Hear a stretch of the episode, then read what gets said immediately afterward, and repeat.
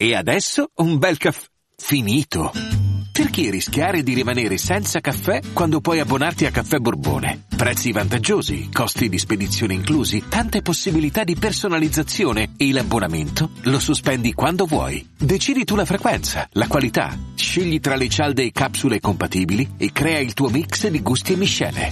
Mai più senza caffè con l'abbonamento Caffè Borbone. Tutte le info su caffèborbone.com.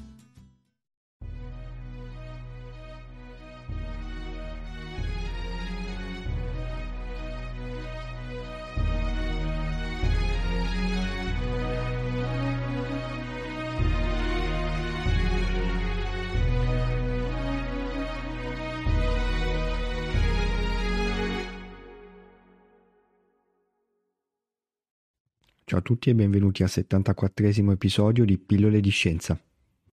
Come ormai consuetudine vi invito a seguire anche le pagine Facebook e Instagram per avere informazioni sugli episodi in uscita, approfondimenti e molti altri contenuti.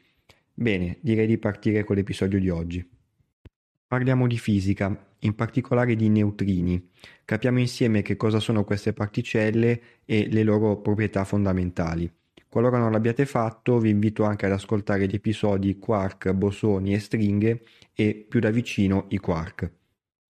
Ora, per darvi giusto le informazioni principali in merito al contenuto degli episodi appena citati, dovete sapere che la materia è composta da un gran numero di particelle elementari, tra cui appunto i neutrini. Queste particelle si possono suddividere in due grandi famiglie, i bosoni e i fermioni.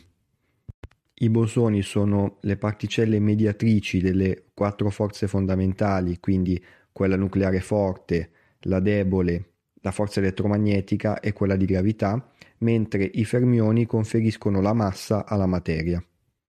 Ovviamente bosoni e fermioni differiscono anche per altre cose, ma sicuramente il fatto di avere in un caso una massa e nell'altro no rappresenta un qualcosa abbastanza intuitivo da comprendere, ecco, e quindi di solito è la prima caratterizzazione che si fa quando si parla di questa classificazione. Quindi la prima notizia è che i neutrini possiedono una massa. Dovete inoltre sapere che si trovano all'esterno degli atomi, infatti, come sapete, un atomo è composto da protoni e neutroni nel nucleo ed elettroni negli orbitali esterni. E a proposito di elettroni, Pare, quantomeno dalle ultime stime effettuate, che la loro massa sia circa un milione di volte superiore a quella di un neutrino. Quindi, se ci pensate è incredibile, il neutrino ha sì una massa, ma è davvero molto piccola. Anche considerando il fatto che l'elettrone di per sé non è esattamente un gigante, infatti ha una massa circa 2000 volte più piccola di quella dei protoni e dei neutroni. Ho detto poco fa che i neutrini sono esterni agli atomi e confermo questa tesi. Ma quindi il domandone è dove si trovano i neutrini? Dovete sapere che nell'universo sono abbondanti e viaggiano, viaggiano, viaggiano senza praticamente mai incontrare la materia. Possono attraversare pianeti senza mai fermarsi e il nostro corpo e ciò, pensate, accade continuamente. Addirittura in fisica si usa un'espressione si dice che i corpi sono trasparenti ai neutrini. Visto che le parole sono importanti, ho detto poco fa che i neutrini non interagiscono praticamente mai con la materia. Ecco, quel praticamente significa che in realtà qualche volta un'interazione c'è. Pensate, si stima che mediamente solo un neutrino all'anno ha un'interazione con il nostro corpo e diciamo ce ne passano attraverso miliardi e miliardi. Quindi possiamo dire che il fatto di avere un impatto con questa particella è estremamente improbabile ma non del tutto impossibile.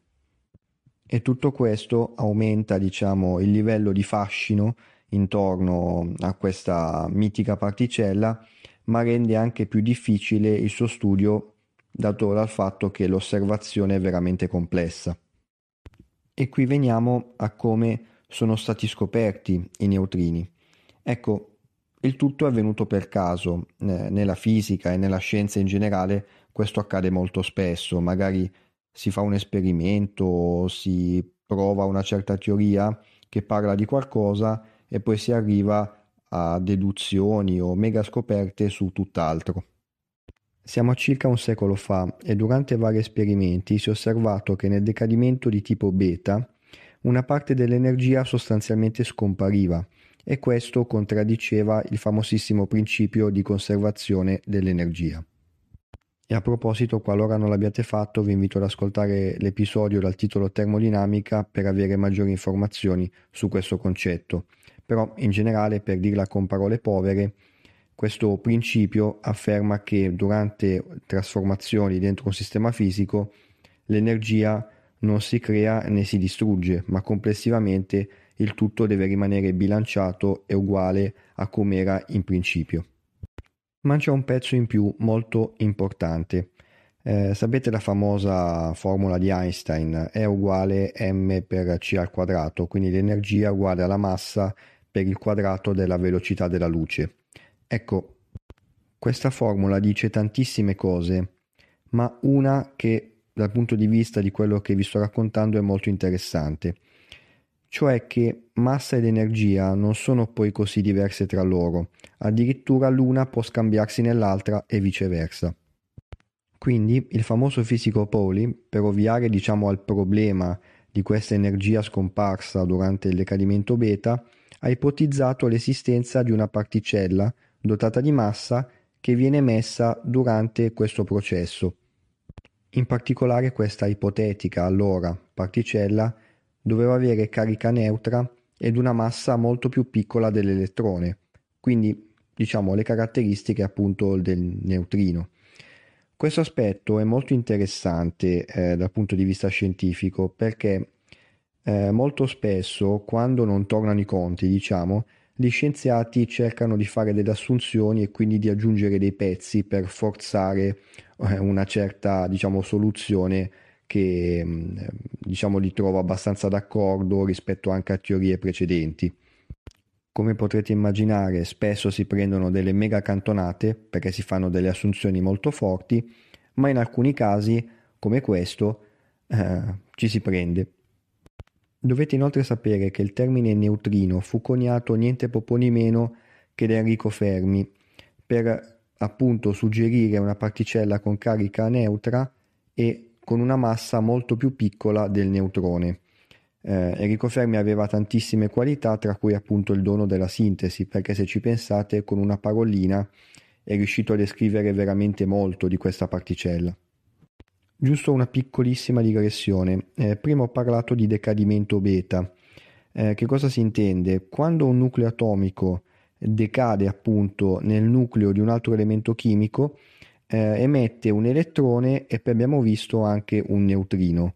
Ecco, per avere maggiori informazioni sui decadimenti vi invito ad ascoltare l'episodio dal titolo Radioattività. Tornando ai nostri neutrini, dovete sapere che la stragrande maggioranza di loro ha origini naturali. Eh, si possono addirittura classificare in neutrini solari, atmosferici o terrestri. Per studiarli, per osservarli, vengono utilizzati dei rilevatori che pesano varie tonnellate posizionati solitamente sotto le montagne. Questo per il semplice fatto che le rocce bloccano tutte le particelle tranne appunto i neutrini, che come vi dicevo prima passano attraverso praticamente a tutto. Bloccare le altre particelle è molto utile per non generare confusione e per essere sicuri di avere un impatto appunto con un neutrino. I responsabili invece della generazione, per così dire, di neutrini artificiali sono reattori nucleari e acceleratori di particelle. Anche questi sono molto interessanti da studiare, ma altrettanto sfuggenti e quindi ci sono varie tecniche in affinamento per cercare di avere un'osservazione quanto più probabile e di qualità possibile. Ma perché i neutrini sono così importanti? Eh, perché così tante persone li studiano? Eh, pare che siano le uniche particelle esistenti nella stessa identica forma che avevano alla nascita dell'universo, quindi al Big Bang. Capite bene l'importanza, perché avere maggiori informazioni su di loro vorrebbe dire avere maggiori informazioni sulla nascita dell'universo. Come altra curiosità, dovete sapere che uno dei centri di ricerca più, diciamo, in fermento su questa tematica si trova in Italia. Sto parlando dell'Istituto Nazionale di Fisica Nucleare del Gran Sasso. Un altro è ovviamente il CERN di Ginevra. Questi due centri collaborano molto su questo tema, ma anche su altri, come potrete immaginare. E come ulteriore curiosità, un esperimento congiunto tra di loro ha portato in prima battuta ad affermare che i neutrini fossero più veloci della luce, quindi smentendo Einstein di fatto. Queste parole forti, per così dire, furono poi smentite a causa di potenziali errori di misurazione in varie fasi dell'esperimento. Ma un aspetto interessante. L'effettiva velocità dei neutrini è oggetto di studio e c'è molto fermento su questo tema.